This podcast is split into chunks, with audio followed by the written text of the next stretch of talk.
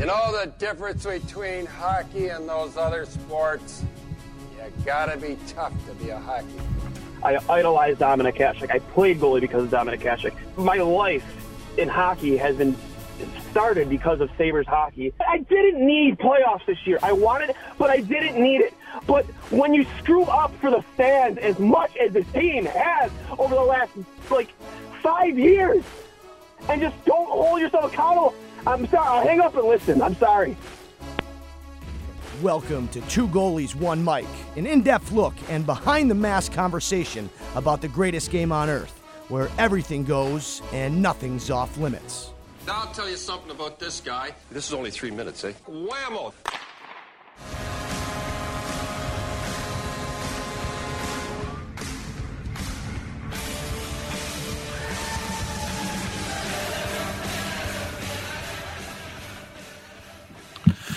Hey everybody, Duane here again uh, with you guys. Um, big developments uh, in the uh, first intermission report from Emily Kaplan. Um, just to share with you guys, uh, she has reported uh, developing uh, that the finalists right now for the uh, Jack Eichel sweepstakes, if that's what you want to call it, are in fact the Vegas Golden Knights and the uh, Calgary Flames. Uh, not a ton of speculation there. Um, I think we all knew that those two teams were um, kind of in the running uh, for Jack Eichel and might come down to them and possibly team a team like Anaheim. Uh, the most interesting thing that she had to say though was it's reportedly, and these are her words, not mine. The deal is at the one yard line. Kevyn Adams is staying firm in what he wants uh, in a return uh, for Jack Eichel, and apparently the uh, surgery isn't an issue. Uh, both teams have, again, according to Emily Kaplan, reportedly agreed to get him get the ADR artificial disc replacement surgery. Um, it seems that kind of what the holdup right now is, you know, uh, what the return would be, conditions on maybe picks, uh, uh, maybe what players, what prospects uh, Kevyn Adams wants to return. Um, you know, they have uh, Brendan Brisson, uh, another player out of Michigan, um, who actually happens to be the son of Jack Eichel's uh, agent, um, Pat Brisson.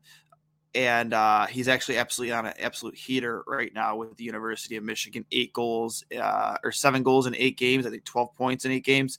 Uh, having an absolutely phenomenal year. Um, Oh, another uh, name to look at would be Peyton Krebs, possibly their top prospects right now uh, with the Vegas Golden Knights. Uh, just another name to look at.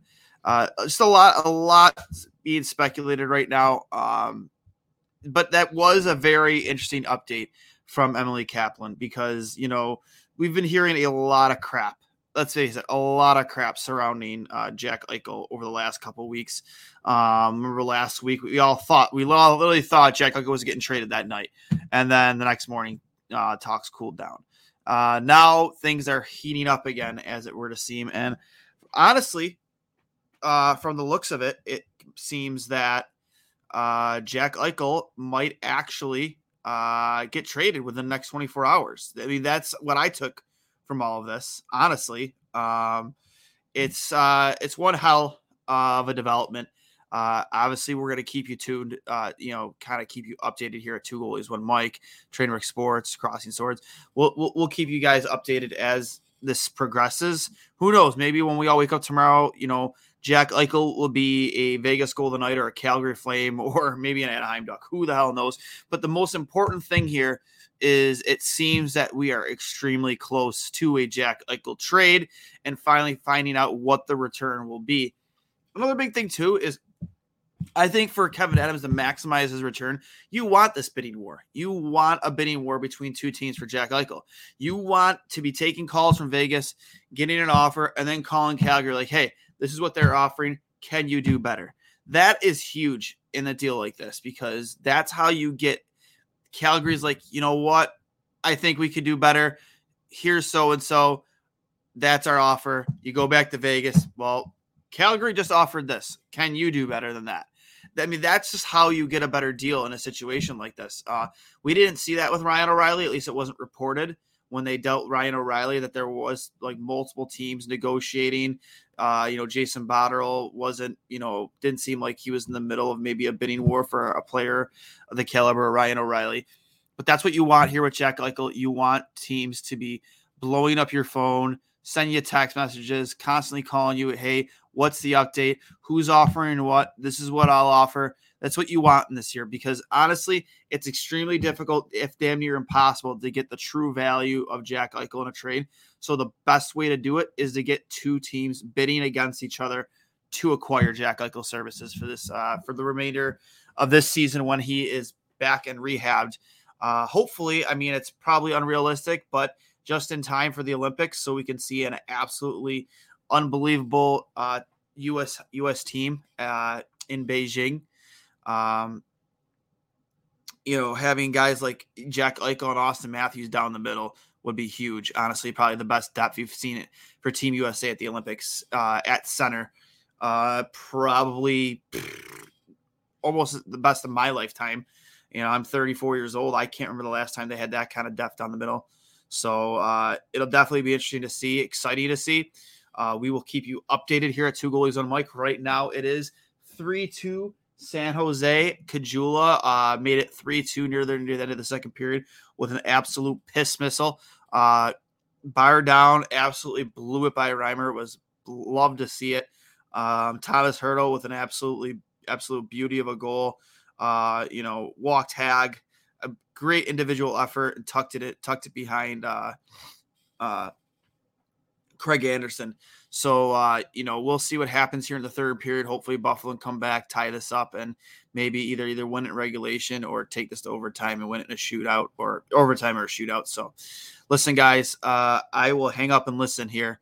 Uh, and if anything develops while I'm still awake tonight, I will go live again to bring you the latest. Uh, but hey, this is exciting. You know, this is I mean, it seems we're there. It seems like literally, as you said, we're at the one yard line.